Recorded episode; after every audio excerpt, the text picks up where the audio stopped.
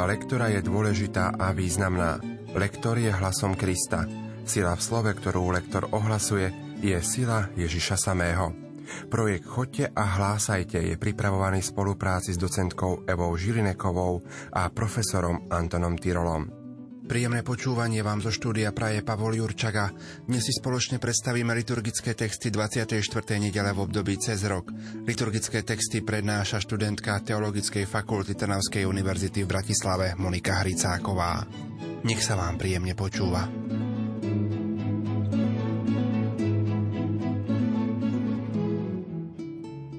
Obsahom prvého čítania je známa udalosť uliatým telaťom pod vrchom Sinaj. Udalo sa stala v čase Mojžišovho pobytu na Sinaji. V reči Boha Mojžišovi si možno všimnúť, že Boh nehovorí o modle, ale neskôršie prorocké a múdroslovné texty áno. Podstatou hriechu hebrejského ľudu bolo to, že si chceli materiálne zobraziť toho Boha, ktorý je neviditeľný a nadprirodzený, kým Židia chceli mať svojho Boha materiálne zobrazeného. Ich hriech spočíval teda v degenerácii náboženských predstáv o Bohu – neboli ochotní a zdá ani schopní zmýšľať o Bohu správne. Mojžiš sa však ujíma úlohy sprostredkovateľa zmierenia a národ ešte dostal príležitosť. Čítanie z knihy Exodus Pán povedal Mojžišovi Choď, zostúp, lebo tvoj ľud, ktorý si vyviedol z egyptskej krajiny, sa skazil. Veľmi rýchlo odbočili z cesty, ktorú som im určil. Urobili si skovu teľa a kláňali sa mu, priniesli mu obetu a povedali Toto sú tvoji bohovia, Izrael, čo ťa vyviedli z egyptskej krajiny. Potom pán povedal Mojžišovi Vidím, že tento ľud má nepoddajnú šiju. Nechaj ma, nech vzplanie môj hnev proti ním, vyhubím ich a z teba urobím veľký národ. Ale Mojžiš prosil pána, svojho boha, a hovoril Pane, prečo planie tvoj hnev proti tvojmu ľudu ktorý si veľkou silou a mocnou rukou vyviedol z egyptskej krajiny. Spomen si na Abraháma, Izáka a Izraela, svojich služobníkov, ktorým si na seba samého prisahal a vyhlásil. Rozmnožím vaše potomstvo ako hviezdy na nebi a celú túto krajinu, o ktorej som hovoril, dám vášmu potomstvu a budete ju mať navždy. A pán sa zriekol svojho zámeru a nedopustil skazu, ktorú vyhlásil svojmu ľudu. Počuli sme Božie slovo. Slovo má docentka Eva Žilineková. Z obsahovej stránky je veľmi dôležité, aby sme si uvedomili, že Mojžiš v tomto čítaní vystupuje ako veľký sprostredkovateľ. Je predobrazom Kristovho sprostredkovania. Vidíme, že tu máme niekoľko priamých rečí, teda Najprv pán hovorí Mojžišovi, potom Mojžiš prosí pána a dokonca v tej prvej priamej reči máme ešte vloženú ďalšiu priamu reč. To nech nás nemetie, veľmi ľahko si s tým poradíme. Pozor si dávajme na slová proti ním a potom svojich služobníkov. Rozlišujme, kedy je ním dlhé a kedy je svojím dlhé alebo svojích svojich Nepredlžujme, rešpektujme tak slovo, ako je napísané. V slove egyptskej máme štyri spoluhlásky za sebou a vyslovíme iba jedno s. Niekto si na to nevie zvyknúť. Ja takisto nie, ale skúsme sa to naučiť. Egyptskej krajiny. Máme to tu spomenuté trikrát v celom tomto úrivku. V poslednom odseku máme takúto priamu reč. Spomeň si na Abraháma, Izáka a Izraela. Opäť, všetky tieto krásne mená musia zaznieť. Spomeň si na Abraháma, Izáka a Izraela nemá zmysel. Abraháma, Izáka a Izraela, svojich služobníkov, ktorým si na seba samého prisahal. A tu sú dôrazy skoro na každom slove. Na seba samého prisahal. Keď si Všimneme v poslednej vete predposledného odseku máme za sebou dve dlhé slabiky. Dám vášmu potomstvu, opäť oba dlžne dodržme. A pán sa zriekol svojho zámeru, po prvé, a po druhé, nedopustil skazu, ktorú vyhlásil svojmu ľudu.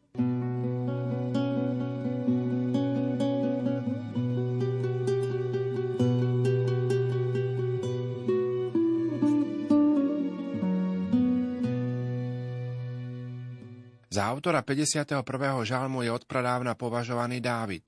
Preto sa aj tradičný výklad toho žalmu podáva v tzv. Dávidovskom kľúči, to je s ohľadom na jeho hriechy a pokánie. Najlepšie je však modliť sa dnes tento žalm vzhľadom na našu vlastnú situáciu pred Bohom a prosiť si jeho milosrdenstvo a zlutovanie pre nás samotných. Vstanem a pôjdem k svojmu otcovi. Zmiluj sa, Bože, nado mnou pre svoje milosrdenstvo a pre svoje veľké zľutovanie znič moju neprávosť.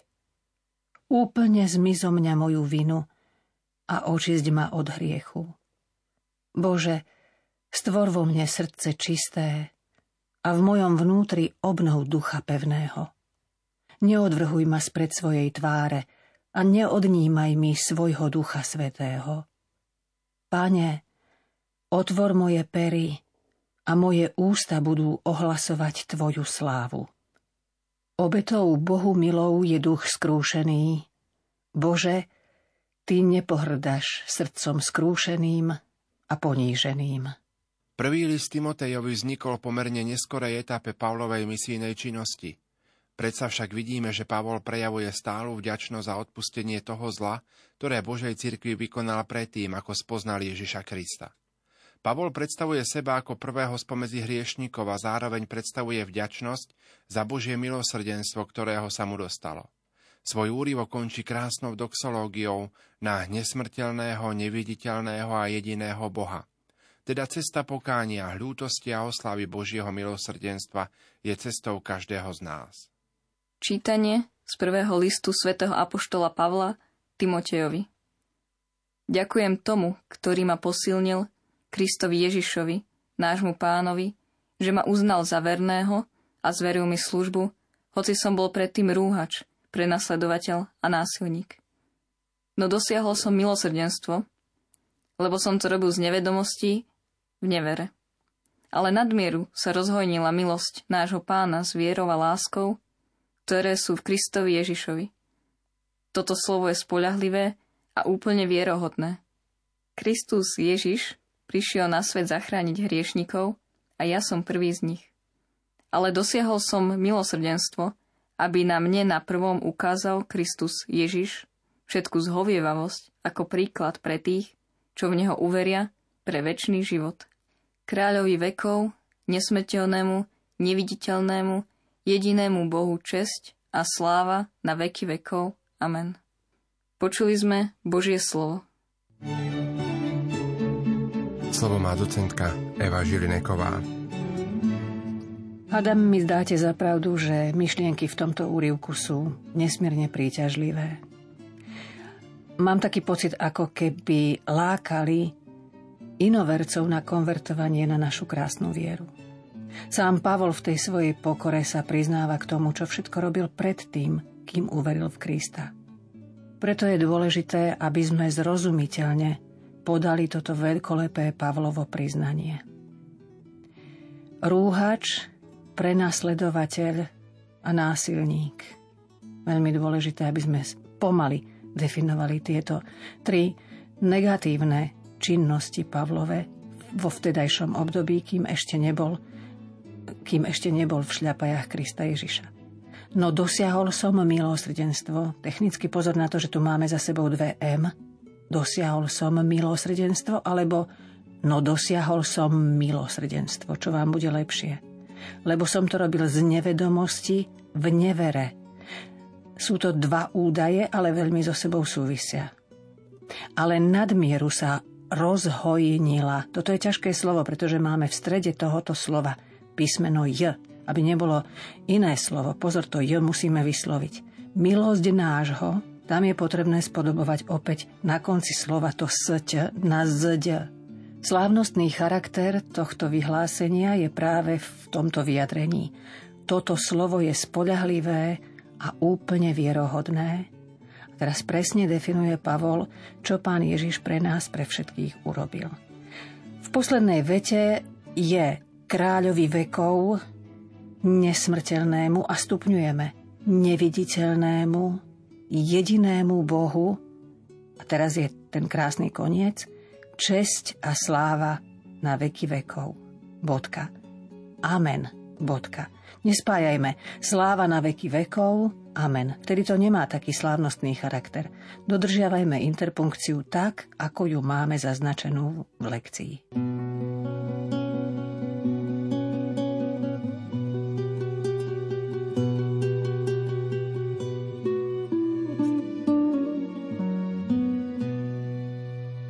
15. kapitola z Lukášovho Evanielia patrí k najkrajším v celom písme, pretože je ucelená, dobre zrozumiteľná a pre nás veľmi podnetná.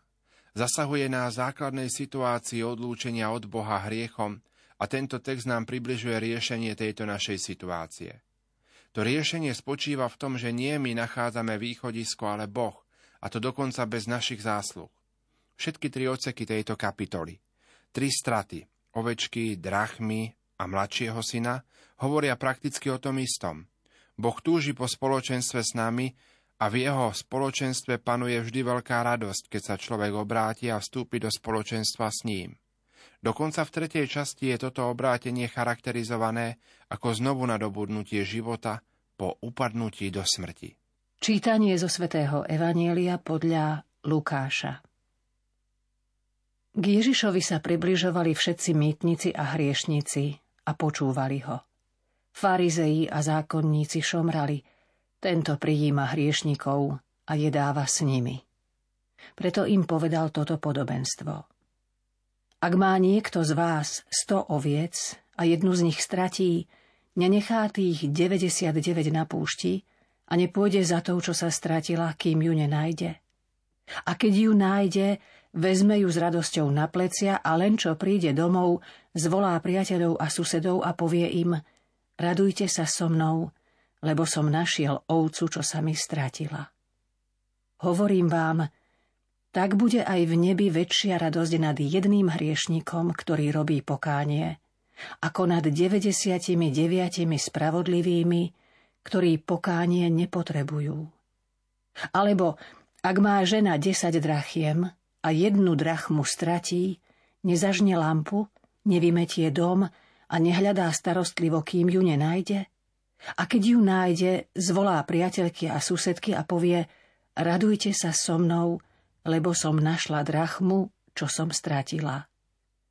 Hovorím vám, takú radosť majú Boží anieli z jedného hriešnika, ktorý robí pokánie. A pokračoval. Istý človek mal dvoch synov. Mladší z nich povedal otcovi – Otec, daj mi časť majetku, ktorá mi patrí. A on im rozdelil majetok. O niekoľko dní si mladší syn všetko zobral, odcestoval do ďalekého kraja a tam svoj majetok hýrivým životom premárnil. Keď všetko premrhal, nastal v tej krajine veľký hlad a on začal trieť núdzu. Išiel teda a uchytil sa u istého obyvateľa tej krajiny, a on ho poslal na svoje hospodárstvo svine pásť. I túžil nasytiť sa aspoň strukmi, čo žrali svine, ale nik mu ich nedával. Vstúpil teda do seba a povedal si, koľko nádenníkov u môjho otca má chleba na zvyš a ja tu hyniem od hladu. Vstanem, pôjdem k svojmu otcovi a poviem mu, oče, zhrešil som proti nebu i voči tebe už nie som hoden volať sa tvojím synom. Príjmi ma ako jedného zo svojich nádenníkov. I vstal a šiel k svojmu otcovi. Ešte bol ďaleko, keď ho zazrel otec a bolo mu ho ľúto. Pribehol k nemu, hodil sa mu okolo krku a vyboskával ho. Syn mu povedal, Oče, zrešil som proti nebu i voči tebe. Už nie som hoden volať sa tvojím synom. Ale otec povedal svojim sluhom, rýchlo prineste najlepšie šaty a oblečte ho. Dajte mu prsteň na ruku a obú na nohy. Privedte vykrmené tela a zabite ho. Jedzme a veselo hodujme, lebo tento môj syn bol mŕtvý a ožil. Bol stratený a našiel sa. A začali hodovať. Jeho starší syn bol práve na poli. Keď sa vracal a približoval sa k domu, počul hudbu a tanec. Zavolal si jedného zo sluhov a pýtal sa, čo sa deje. Ten mu povedal, prišiel tvoj brat a tvoj otec zabil vykrmené tela, lebo sa mu vrátil zdravý. On sa však nahneval a nechcel vojsť. Vyšiel teda otec a začal ho prosiť. Ale on odpovedal otcovi, už toľko rokov ti slúžim a nikdy som neprestúpil tvoj príkaz. A mne si nikdy nedal ani kozliatko, aby som sa zabavil so svojimi priateľmi. No keď prišiel tento tvoj syn, čo ti prehýril majetok s neviestkami, pre neho si zabil vykrmené tela. On mu na to povedal, syn môj, ty si stále so mnou a všetko, čo ja mám, je tvoje. Ale patrilo sa hodovať a radovať sa, lebo tento tvoj brat bol mŕtvý a ožil. Bol stratený a našiel sa. Počuli sme slovo pánovo.